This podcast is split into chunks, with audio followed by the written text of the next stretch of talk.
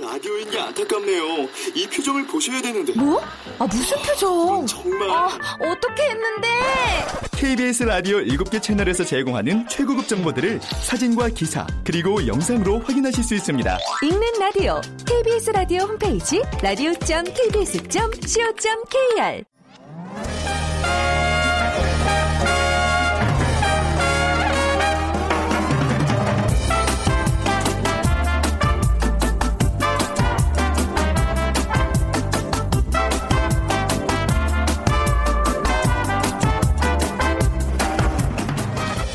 안녕하세요. 빅데이터로 보는 세상 아나운서 이재훈입니다.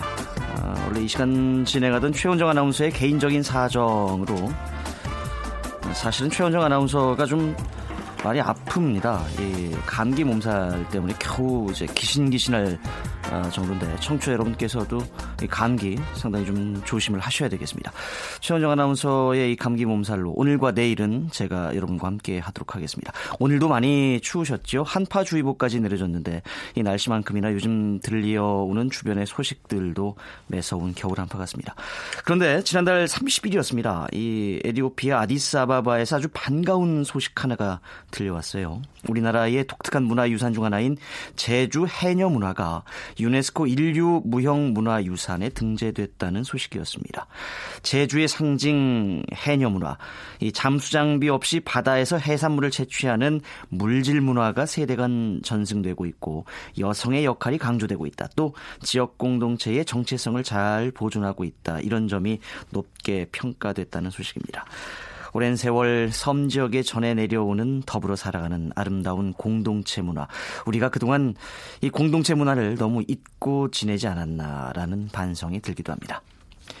잠시 후 월드 트렌드 빅데이터로 세상을 본다 시간엔 세계 문화유산이라는 키워드로 빅데이터 분석해 보겠습니다. 그리고 세상의 모든 빅데이터 시간엔 자율주행차라는 주제로 이야기를 나눠보겠습니다.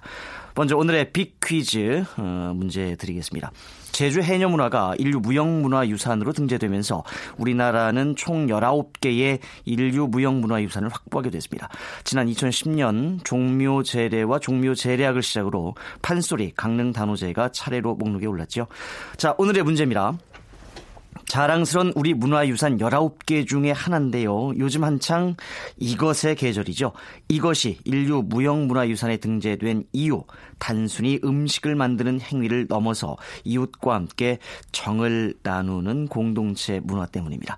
우리 민족의 대표적인 겨울나기 준비, 주부들 바쁘시죠? 어, 이것 때문에 우리 민족의 대표적인 겨울나기 준비, 이것은 무엇일까요? 1번, 동치미, 2번 LA 갈비, 3번 김장, 4번 김밥. 다시 한번 1번 동치미, 2번 LA 갈비, 3번 김장, 4번 김밥.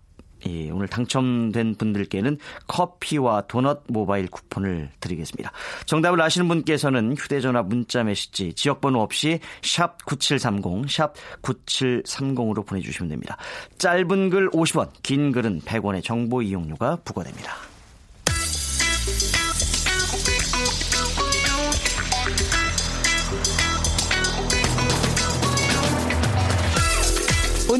여러분이 궁금한 모든 이슈를 알아보는 세상의 모든 빅데이터 연세대 박희준 교수가 분석해드립니다. 궁금했던 모든 화제의 이슈와 인물들을 빅데이터로 분석해보는 시간 세상의 모든 빅데이터 연세대학교 정보산업공학과 박희준 교수와 함께하겠습니다. 안녕하세요. 네, 안녕하십니까. 시장에서 그간 소문으로만 돌았었는데 예. 어, 미국의 애플이 자율 주행 자동차 개발에 뛰어들었다. 이 사실을 이제 처음으로 시인했다면서요? 예. 에, 애플은 타이탄 프로젝트라는 이름하에 자율 주행 자동차를 연구 중인 것으로 여러 차례 뭐 추측 보도는 됐습니다만은 이번에 사실상 처음으로 애플이 공식적으로 인정을 했었고요. 애플의 통합 상품 담당 이사죠. 스티브 캐넌은 지난달 22일에 미국 도로교통안전국에 제출한 서류에서 자율주행 자동차 개발을 위해 노력 중이다라고 밝혔는데요. 에, 캐넌은 machine learning과 자동화 연구에 집중적으로 투자하고 있다면서 교통을 포함한 많은 영역에서 자동화 시스템의 시장의 잠재력에 흥분하고 있다라고 밝혔습니다. 그래서 뭐 machine learning이라고 하면은 인공지능 분야 중에 하나인데요. 방대한 데이터를 분석해서 상황을 예측하는 그런 기술인데 요번에 이제 사실 애플이 그 자동차 주행 자동차에 대한 투자 실체가 좀 드러나게 된 거죠. 예. 그러면은 앞으로 애플에서 완성차, 애플의 상호를 단 예. 이 사과가 그려진 이 자동차도 보게 되는 건가요? 에, 그건 조금 더 지켜봐야 될 것 같고요. 에, 애플이 자율주행 자동차 개발에 뛰어들었음은 이제 공경하는 사실로 통했지만 정확하게 무슨 연구를 진행하고 있고 또 어느 단계에 와 있는지는 사실 굉장히 우리가 추측하기 어렵고요. 예. 지금 상황에서도 뭐 쉬운 일은 아닙니다만은 애플은 뭐 일단은 직접 자동차를 만드는 것, 지금 말씀하신 것처럼 완성차를 만드는 것을 목표로는 하고 있는 것 같아요. 그렇지만 시장의 어떤 상황에 따라서 에, 자동 완성차를 만들 수도 있겠지만은 완성차 운행에 필요한 자율 주행 시스템이라든가 그 다음에 소프트웨어 개발에 좀 더 집중할 그럴 또 어, 상황도 어, 놓여질 수 있을 것 같습니다. 예. 이 애플이 휴대전화를 만드는 기업이지 않습니까? 예. 이 애플이 휴대전화를 만드는 기업인데 여기서 자동차를 이제 앞으로 만들 것이다. 어떻게 보면 자동차가 이제는 기계 산업이 아니라 하나의 전자산업, 그러니까 가전의 영역으로 들어온 느낌이네요. 그렇죠. 이제 connected car라고 해서요. 지금까지는 자동차에 말씀하신 것처럼 대개적으로 대체적으로 이제 기계적 부품이 한 2만 개 정도가 소요가 됐었는데 예. 이제 전기 전자 기술이 활용이 되기 시작하면서 지금 자동차는 뭐 많게는 3만 개 정도의 부품을 사용하고 있거든요. 예. 그중에 많은 부분이 이제 전기 전자 앞서 말씀드린 것처럼 인공지능 기술이라든가 빅데이터 기술 이런 것들이 이제 활용되면서 지금까지 우리가 생각했던 그런 이제 단지 운송의 기능을 떠나서 이제 엔터테인먼트 기능이라든가 이런 것으로 조금 자동차의 주요 기능이 옮겨지지 않을까 하는 생각을 해봅니다. 언제쯤 본격적으로 이런 이 자율 주행 자동차의 시장이 열릴까요? 미국 같은 경우는 지금 한 2021년쯤에는 대부분 주요 도로에서는 자율 주행차가 상용화될 것으로 보여지고요. 예. 올해 초였죠. 그 최대 가전 박람회 라스베가스에 열리는데 세스에 참여했던 기아차 같은 경우에도 국내에서 2030년까지는 자율 주행차를 상용화하겠다. 하겠다라고 해서 어, 뭐 투자 계획도 이제 발표한 적이 있고요. 그래서 예. 뭐 지금 2010 6년이죠. 미국에서는 짧게는 5년, 국내에서는 그래도 한 15년 후 정도면은 에, 자율주행차 시장이 본격적으로 열리지 않을까 추측해 볼 수 있을 것 같습니다. 어, 동양에서, 그러니까 아시아에서 처음 열렸던 이 가전쇼, 세스 박람회가 작년에 이제 중국 상하이에서 있었는데, 거기에 예, 예. 이제 갈 기회가 있었거든요. 예, 예. 한세 개의 전시관이 있었는데, 가장 큰 전시관이 전 깜짝 놀랐습니다. 이 가전쇼잖아요. 전자쇼. 그렇죠. 휴대전화나 스피커나 이런 뭐 이런 게 있을 줄 알았었는데 그것도 있지만 가장 큰 전시관이 바로 자동차 예. 세계 유수의 이 자동차 메이커들이 예. 자동차를 가전쇼 전시장에 가장 크게 전시를 해놨더라고요. 그래서 예. 야, 이 자동차가 그냥 자동차가 아니구나. 밖에서 예. 본 자동차가 아니라 이제 어, 새로운 가전의 영역으로 진입한 게 아닌가 이런 생각이. 사실은 이제 뭐 지금 말씀하신 것처럼 가전도 그렇고요. 애플이 또 이 자율 주행차 시장에 뛰어드는 것도 이제는 그 스마트폰 시장이 굉장히 성숙기에 다다랐고 예. 이제는 더 이상 좀 시장이 확장되거나 시장에서 보다 많은 매출과 수익을 창출하기 힘든 구조로 지금 만들어지고 있기 때문에 애플도 그렇고 가전업체도 그렇고 어, 기존의 자, 완성차 업체들과 협력을 하면서 새로운 어떤 시장을 만들어가기 위한 노력으로 우리가 해석할 수 있을 것 같습니다. 이런 산업의 변화뿐만이 아니라 우리 사회 전반적으로도 이 자율주행 자동차가 도입이 되면 본격적으로 이 시대가 열리게 되면 많은 변화가 있을 것 같은데요. 그렇죠. 저희 SNS 지난 한 달간 분석을 좀 해보니까요. 예. 그 미래의 어떤 자율주행차가 만들어갈 세상에 대한 궁금증을 우리 SNS 사용자들도 많이 가지고 있는 것 같고요. 상위 순위에 위치해 있는 단어를 살펴보면 편리함, 예. 여가 시간, 걱정, 놀라움. 그래서 어, 많은 기대를 하고 있습니다만은 또 자율주행차라는 것이 만들어낼 우리 사회 변화에 대해서 또 불안감을 가지고 계신 분도 있는 것 같고요. 예. 에, 먼저 살펴보면은 에, 자율주행차가 완전히 상용화가 되게 되면 에, 먼저 어, 자동차 소유가 굉장히 줄어들 겁니다. 지금 우리가 대중교통을 활용하지 않고 자동차를 소유하고 있는 이유 물론 이제 운전하는 것을 취미로 가지신 분들도 있겠지만 대부분의 어떤 그 대중교통의 불편함 때문에 우리가 자동차를 소유하는 경우가 많거든요. 예. 근데 우리가 가지고 있는 단말기를 가지고 우리가 원하는 장소에서 원하는 장소까지 우리를 데려다 줄 수 있는 어떤 교통 수단이 존재한다면 굳이 자동차를 소유할 필요가 없을 것 같고요. 그래서 많은 전문가들이 미국 전문가들이 미국 시장에서 향후에 자동차 소유율이 10년 안에 45% 수준까지 감소할 것이 것이다라는 지금 예측도 나오고 있고요. 반으로 줄어들어요. 예. 와. 그러면은 결국에는 지금 우리가 가지고 있는 교통 체계가 앞으로 10년, 20년 후에는 전체가 대중교통화될 그런 이제 시장이 만들어지게 되겠죠. 근데 중요한 예. 것은 뭐냐면 많은 그 미래 보고서에서 예측하고 있는 것처럼 에, 새로운 이런 인공지능 기술, 인공지능 기술을 탑재한 이런 자율운행차가 나오면 어떤 직업이 먼저 없어질까? 가장 상위 순위에 꼽는 것이 버스 기사, 택시 기사거든요. 예. 그렇다면 우리가 충분히 이 자율주행차를 상용할 수 있는 기술을 가지고 있어도 우리 사회가 그것을 받아들이니까 다시 말씀드리면 지금 그 버스 기사분들이라든지 택시 기사분들이 그것을 받아들일 준비가 되어 있지 않으면 우리가 아무리 기술 수준을 가지고 있어도 사실 우리 사회에 상용화되기가 힘든 면이 있죠. 예.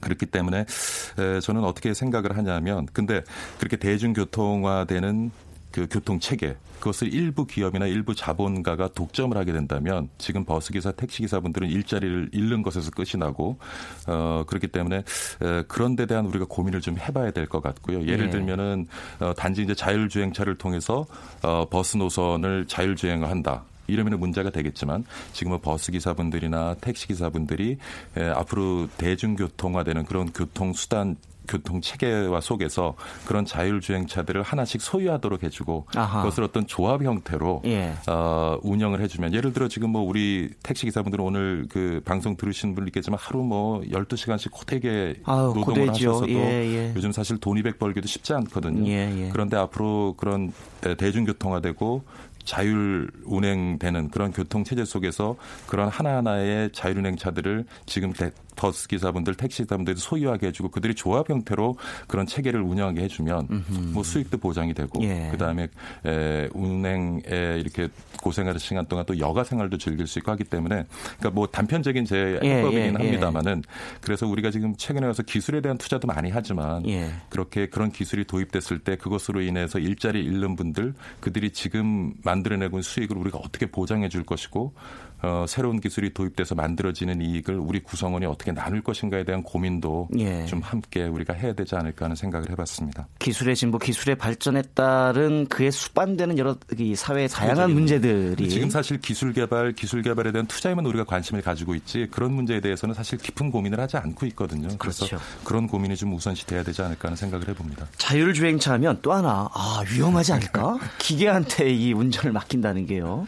예, 그 아까 말씀드린 것처럼 이제 운송의 기능보다는 엔터테인먼트 기능으로 자동차 갈 것이다. 왜냐하면 이제는 지금까지는 자동차를 운전하고 있었지만 내가 직접 운전을 하지 않으면 자동차에 타고 있는 시간 동안 내가 다른 것들 업무도 볼 수 있고 여러 가지 엔터테인먼트를 즐길 수 있잖아요. 근데 예. 지금 말씀하신 것처럼 과연 기계한테 운전을 맡겨놓고 내가 마음 편하게 내 일을 할 수 있을까? 그러니까요. 그래서 구글 같은 경우도 사실 지난 수년 동안이요. 에, 지난 수년 동안 자율운행 실험을 해서 사실 성공적인 시험 운행을 했습니다만 올 초에 좀 경미한 접촉 사고를 겪었고 요. 예. 그다음에 앨런 머스크의 테슬라 같은 경우도 올해 또 좀 큰 사고를 한번 겪었죠. 그래서 사망 사고가 있었죠. 예, 그래서 자율주행차에 대한 회의론이 일긴 했습니다만은 우리가 기억해야 할 것이 지금 1년 중에 교통사고로 사망자 수가 2차 세계 대전의 연 평균 사망자 수와 지금 같아요. 예. 그 중에 사람의 부주의로 인해서 만들어진 사고로부터 사망자가 발생한 경우가 전체의 95%에 이릅니다. 예. 그렇다고 봤을 때는 지금 그 자율주행차 어, 운행 시험 중에 발생했던 몇 건의 사고를 가지고 우리가 자율주행차에 대한 회의론을 얘기하기는 굉장히 힘들 것 같고요. 근데 뭐 기술적으로 이제 보완이 돼서 나가겠죠. 이제 중요한 것은 자율주행차가 가는데 말이에요. 앞에 70 먹은 노인하고 6살 먹은 꼬마하고 둘이 덤- 달려든 거예요. 예. 그러면은 차를 피하는데 6살 먹은 꼬마를 치어야 될 것이냐.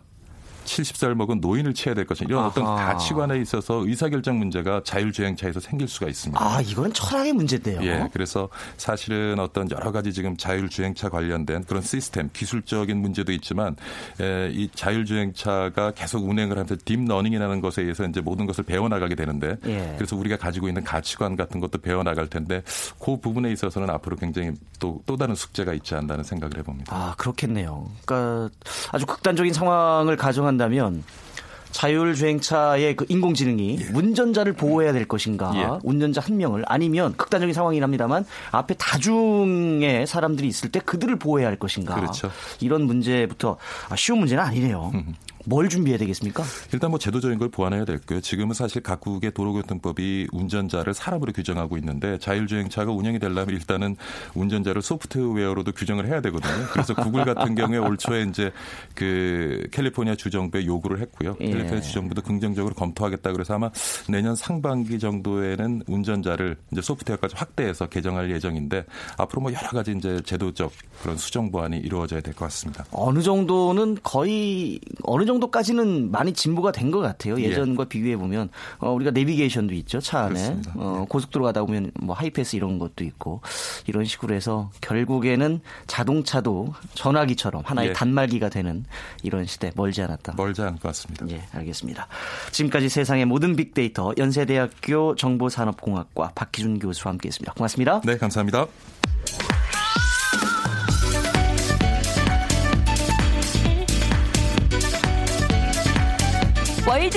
트렌드 빅데이터로 세계를 본다. 르몽드 디플로마티크 임상훈 기자와 빅커뮤니케이션 전민기 팀장이 분석해 드립니다. 지구촌 화제의 이슈를 빅데이터를 통해 분석해 보겠습니다. 월드 트렌드 빅데이터 세계를 본다. 르몽드 디플로마티크 임상훈 기자, 또 빅데이터 전문가이신 빅커뮤니케이션 전민기 팀장과 함께하겠습니다. 안녕하세요. 네, 안녕하십니까. 전 팀장님께서 좀 오늘의 빅퀴즈 네. 문제 다시 한번 내주시겠어요? 제주 해녀 문화가 인류 무형 유- 무형 문화유산으로 등재가 되면서 우리나라는 총 19개의 인류 무형 문화유산을 확보하게 됐다고 합니다. 어, 아까 2010년으로 나갔는데 2001년이라고 하네요. 종료 제례 및 종료 제례약으로 시작으로 판소리 강릉 단오제가 차례로 목록에 올랐는데 오늘 문제는 이 요즘 한창 이것의 계절인데 이것이 인류 무형 문화유산에 등재된 이유는 단순히 음식을 만드는 행위를 넘어서 이웃과 함께 정을 나누는 공동체 문화 때문이라고 합니다. 우리 민족의 대표적인 겨울나기 준비 이것은 무엇일까요? 1번 동치미, 2번 LA 갈비, 3번 김장, 4번 김밥입니다. 예. 정답 아시는 분들은 빅데이터로 보는 세상 앞으로 문자를 보내주시면 되는데 휴대전화 문자 메시지 지역번호 없이 샵 9730, 샵 9730번으로 보내주시면 되겠습니다. 짧은 글 50원, 긴 글 100원의 정보 이용료가 부과됩니다. 어, 이 정답 보내주신 분 두 분을 뽑아서 어, 커피와 함께 도넛 쿠폰을 어, 보내드리겠습니다. 오늘 같은 날 아주 좋은 날씨 추울 때 네. 왜 50원 또 100원 정보 이용료를 받느냐 이렇게 말씀하시는 분들도 있는데 KBS가 좀 싼 편입니다. 다른 데 다른 데 요즘에는 짧은 글 100원, 긴 글 150원까지 아? 나왔어요. 예. 저희가 좀 어, 싸다는 점 다시 한번 말씀드리고요. 자, 오늘 유네스코에서 지정한 인류 문화 이야기, 제주의 해녀 문화 이야기를 좀 해볼까 하는데, 어, 19건이나 우리나라가 이 인류 무형 문화 유산에 등재돼 있는 줄 몰랐어요. 하나하나 좀 살펴봐 주시겠습니까? 네, 이렇게 19건이죠. 어, 뭐 많다면 많을 수도 있고 적다면 적을 수도 있는데 어, 아까 이제 말씀하셨던 것처럼 2001년부터 그 우리 처음 어, 등재된 것이 이제 종묘 제례였습니다. 예. 그걸 시작으로 해가지고 2003년도에 판소리, 2005년에 단오제, 그 뒤로 해서 계속 영산제, 남사당놀이, 또 제주 칠머리당 영동굿 이런 뭐 여러 가지 그래서 그 최근에는 2013년 김장이 등재가 됐고요. 예. 2014년에는 농악, 2015년에 줄다리기, 아, 올해 그 해녀 문화회까지 이르러서 19개, 19건이 이제 등재가 된 거죠. 이 분야별로 좀 보면 음악이, 음악 관련이 제일 많습니다. 종묘 제례, 그 다음에, 물론 제례를 음악으로 안 치고, 어, 어떤 그 축, 그 조- 의식으로 칠 수도 있겠습니다만은 그 판소리라든가 가곡, 그 아리랑, 농악 이런 것들이 있고요. 어, 춤에서 이제 강강술래, 처용무가 아그 등재되어 있습니다. 그 다음에 체육 쪽으로 보자면 매사냥, 택견, 줄타기, 줄다리기 이런 게 들어가 있고요. 아, 또 단오제, 남사당놀이 이런 축제도 들어가 있습니다. 종교의식으로 또 있습니다. 영산제, 이게 불교 행사인데, 그 다음에 제주 칠머리당 영동굿 이런 것들이 이제 전통 문화로 들어가 있고, 그 다음에 또 이렇게 노, 그 노동과 관련해서 어떤 기술 이런 게 몇 가지가 있는데, 대목장, 그러니까 이렇게 그 건축을 하는 그 기술, 나무로 하는 그걸 이제 지칭하는 건데, 그리고 한산 모시짜기가 들어가 있고요. 그 다음에 김장이 또또 이게 그 등재돼 있습니다. 그다음에 올해 그 해녀 문화에 이르기까지 그 노동에서 나오는 어떤 그런 기술, 그다음에 어떤 그, 그 협동 정신 뭐 이런 것들이 또 평가가 돼 가지고 들어가 있는 그러니까 총 19건이 지금 등재가 돼 있습니다. 우리나라 문화 중에서. 예. 김장이 눈에 띄는데 김장이 그러니까 무형문화유산에 등재돼 있는 것이 김치가 아니고 이제 김장 그렇죠. 문화 전체를 그 이, 얘기하는 거죠. 그렇죠. 예, 예. 제주 해녀 문화 이번에 등재가 됐는데 그 이유는 뭐라고 보세요? 방금 그 김장 이야기도 하셨습니다마는 어 그러니까 이거 무형 문화 아니겠습니까? 그러니까 무형 문화라는 것이 어떤 그 특정한 그 구체적인 물건을 지칭하는 것이 아니고 어떤 그 지식이죠 사실은 어떻게 예. 보면은 그 넓은 의미에서 지식 그 관련 지식이 어, 어떤 그 공통 공동체를 통해 가지고 계속 전승되어 온다는 점. 그 다음에 그 어떤 그 인공적인 진- 인공적인 뭐 이런 것보다는 좀 자연 친화적이고 어떤 그 전통이 굉장히 많이 들어가 있는 이런 것들이 이제 많이 그 평가가 되기 때문에 김장도 그런 그좀 진짜 독특한 문화 아니겠습니까? 예. 그런 거와 마찬가지로 이- 이거 이번에 그 등재된 제주 해녀 문화도 마찬가지입니다. 어, 아주 그 독특한 그 지역 문화 아, 이것이 이제 굉장히 높게 평가가 되는 거고 역시 그 자연 친화적인 방법 그러니까는 우리 그 이런 물론 그 해녀 문화 자체가 우리나라에만 있는 건 아니지만 어쨌든 간에 우리 동아시아에 있는 어, 좀 문화긴 문화인데 우리나라 가장 대표적이죠. 어, 사실 지금까지 우리가 수산업이 그 다른 그러니까 기계를 이용한다든가 어떤 장, 도구를 이용한다든가 이런 게 많잖아요. 근데 가장 어떻게 보면은 그 인간의 힘으로 할 수 있는 그 최소한의 그 최소한의 도구를 가지고 할 수 있는 그런 자연 친화적인 방법이라는 것 어, 이런 것들이 그러니까는 지속 가능한 환경을 유지하게 한다는 그런 것들이 이제 많이 평가가 된 거죠. 어, 그런 걸 통해 가지고 이번에 이제 등재가 됐다 이렇게 이제 어, 볼 수가 있는데 그 과거에 그러니까 그 아까도 말씀드렸었죠. 그 우리나라에만 있는 거 아니고요. 동아시아 국가 몇 나라에도 있고 그다음에 일본에도 있습니다. 이 해녀 예. 문화가 그뭐 그리고 해녀라는 말 자체가 원래 우리나라 여- 예- 원래부터 있던 말이 아니라 그 일본에서 이제 들어온 말인데 우리는 옛날에 그 잠녀 뭐 즙녀 이런 식으로 이제 저 용어가 있었거든요. 아, 잠수한다고 그래서 잠녀. 그렇죠. 예.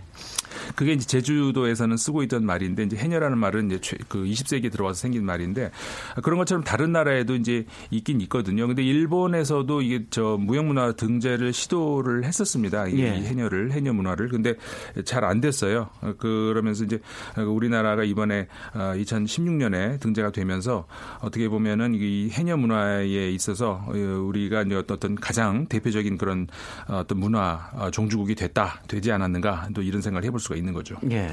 그러니까 이 문화라는 건 이야기가 있어야 되는 거잖아요. 네네. 그렇죠. 그러니까 벨기에 같은 경우에는 맥주 문화도 등재가 됐다면서요? 맞습니다. 그러니까 말씀해 주신 대로 어떤 콘텐츠라든지 이런 것들을 내세울 때는 그냥 이게 좋다라고 했을 경우는 설득력이 떨어지는 거예요. 그래서 역사적인 어떤 배경이라든지 이야기를 묶어서 내어 놓는 게 중요한데 벨기에 같은 경우 이번에 이제 맥주 문화 자체가 세계 문화유산으로 등재가 되면서 어, 어떤 맥주의 나라라는 그런 타이틀을 얻게 됐습니다.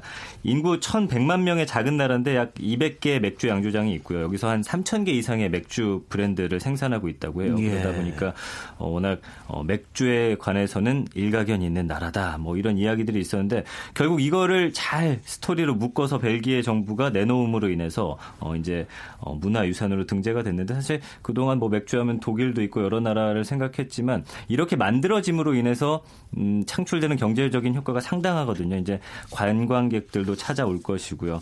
어, 네덜란드 독어, 그다음에 불어 이런 세 개의 언어를 공용어로 사용하면서 여러 가지 문화가 혼재돼 있는데 이게 맥주 안에도 녹아 있다라는 사실을 전면으로 내세워서 벨기에 와서 맥주를 어, 맛보시라 이런 타이틀을 걸어서 이번에 세계 문화유산에 등재가 됐습니다. 예. 그 자료의 중요성 말씀하셨는데 네. 이번 같은 경우에도 그 북한에서 씨름을 그 무형문화 등재를 신청을 했거든요. 예. 근데 바로 그 그 문제 씨름 자체는 얼마나 좋은 문화 아닙니까? 근데 자료 부족으로 해가지고 아하. 이게 저 탈락됐어요.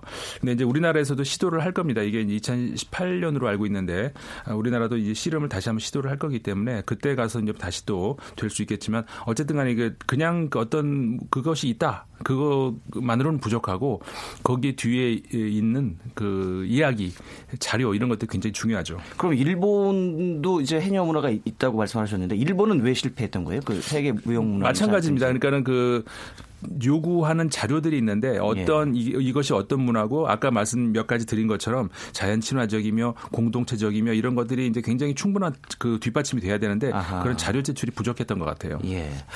이 세계 문화유산에 등재가 되면 여러 가지로 뭐 좋은 점들이 네네. 있겠죠. 그 자긍심도 가질 수가 있겠고 자부심도 생기겠고 일단 관광객도 좀 많이 되지 않을까 이런 맞습니다. 이게 요즘에는 이제 관광객 세계가 어, 하나가 되면서 관광객들이 찾아왔을 때 그들이 쓰는 돈으로 인해서 뭐 국가 경제에 많은 도움이 되고 있는데 일본 같은 경우는 이제 치치부시라는 곳에서 이제 치치부요 맛집이라는 게 맛집이가 이제 축제인데 치치부 저녁 축제라는 게 열렸습니다. 어, 지난 3일이었죠. 근데 지역에서 열린 그렇게 크지 않은 축제인데 33만 명의 관람객이 몰려서 아주 성황을 이뤘거든요. 그러니까 예. 지난해와 비교했을 때 13만 명이나 더 늘었다는 건데 이 이유가 뭔지를 따져봤더니 지난 2일 하루 전이죠. 이 치치부요 맛지리가 어, 세계 문화유산에 등재가 됨으로 인해서 무려 13만 명, 65%나 그 증가가 했다라는 경이로운 숫자가 어, 나타났거든요. 그러면서 이번에 그 일본은 여러 가지 그 축제들을 묶어서 33건에 이르는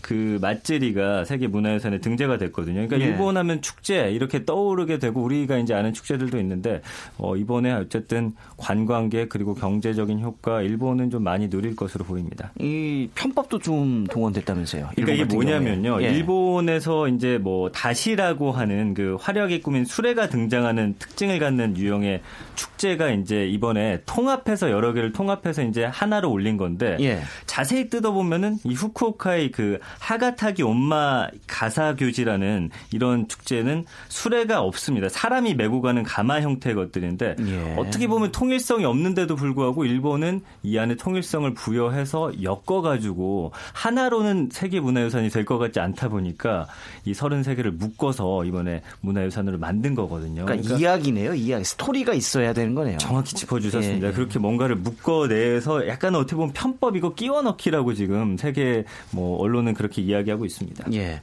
근데 이 무형문화유산 유네스코가 지정하는 이런 이 무형문화유산이 특정 국가에 편중된다 이런 지적 들도 좀 노벨상도 비슷하게 그런 이야기가 네. 나오고 있습니다만 이런 유네스코 유산 선정에 있어서도 그런 논란이 있죠. 네, 그런 논란은 계속 있습니다. 그러니까 특히 이번에 그 무형 문화 어, 보다 그 세계 유산 그러니까 그 유네스코에서 프로젝트가 이제 그 세 가지가 있거든요. 근데 그 중에서 세계 유산 이게 그쪽에서는 그 예를 들어서 이제 그 건축물 같은 거 이런 것들이 많이 이제 해당이 되는데 그러다 보니까는 어, 소위 말해서 그 엘리트 문화재 그러니까 아주 엄청난 자본이 들어가고 대규모 토목 공사를 어, 통해서 만들어지는 그런 문화재들이 많이 있거든요. 예. 그러다 보니까 이제 서유럽, 그러니까 구, 구대륙에서 특히 서유럽 쪽에 그러다, 그러다 보니까 또 특정 종교와 관련된 그런 문화재에 편중이 돼 있다 이런 어, 비판이 사실 계속 있습니다. 그리고 이제 그런 그 거대한 건축물 같은 거를 보다 보면은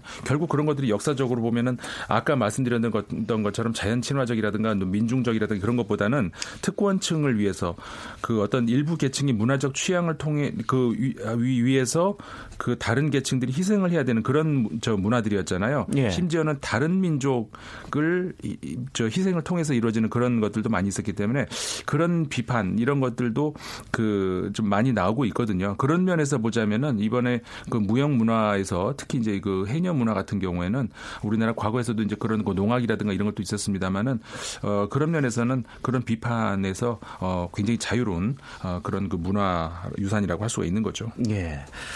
유네스코 문화유산을 늘리기 위해서 어 일본이 좀 약간 다른 접근 방식 아까 이제 네. 편법이라는 말씀을 드렸었는데 네. 이번만이 아니죠. 일본 같은 경우는 지난 7월 세계유산에 등재된 국립 서양 미술관이 있는데 이것도 어, 이 속을 들여다보면 프랑스인 건축가 르꼬르비제가 설계한 것을 프랑스와 공동으로 추진해서 또 세계 문화유산을 만들었거든요. 근데 이거 엄밀히 따져 보면은 어, 설계만 했지 또 만든 건 일본 사람들입니다. 그럼에도 네. 불구하고 어, 이걸 다시 세계 문화유산으로 만든 건 일본 일본 사람들의 어떤 치밀한 준비와 스토리텔링이라는 건데 뭐 동해에도 그렇고요. 그 일본해로 만드는 것도 일본들은 사실 2, 30년 전부터 꾸준히 준비를 해서 이걸 만들어 오는데 우리나라는 약간 좀 감성적인 접근이 많습니다. 그래서 SNS에서 보면은 연관어들도 굉장히 감성적이라는 걸 알 수 있는데 우리도 이 사실 독특한 문화들이 많기 때문에 세계 문화유산을 만들기 위해서는 차근히 준비를 해야 하지 않나 어, 일본을 보면서 또 느끼는 바입니다. 예, 임상훈 기자님, 네. 그 유네스코에서 주관하는 세계유산 관리 프로젝트가 이 지금 제주 해전문화, 무형문화유산 또 뭐가 있나요? 세계 유산이 있고요. 예. 그다음 또 하나가 기록문화유산이 있습니다. 아하. 근데 이제 기록문화유산 같은 경우가 우리나라가 강점이에요.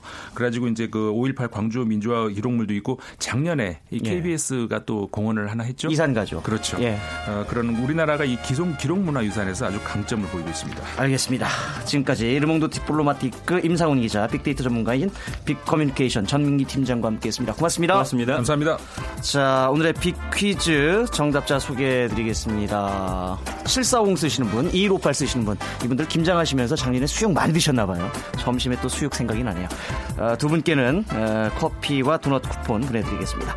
빅데이터로 보는 세상, 저는 내일 오전 11시 10분에 다시 오겠습니다. 지금까지 아나운서 이재 우였습니다. 고맙습니다.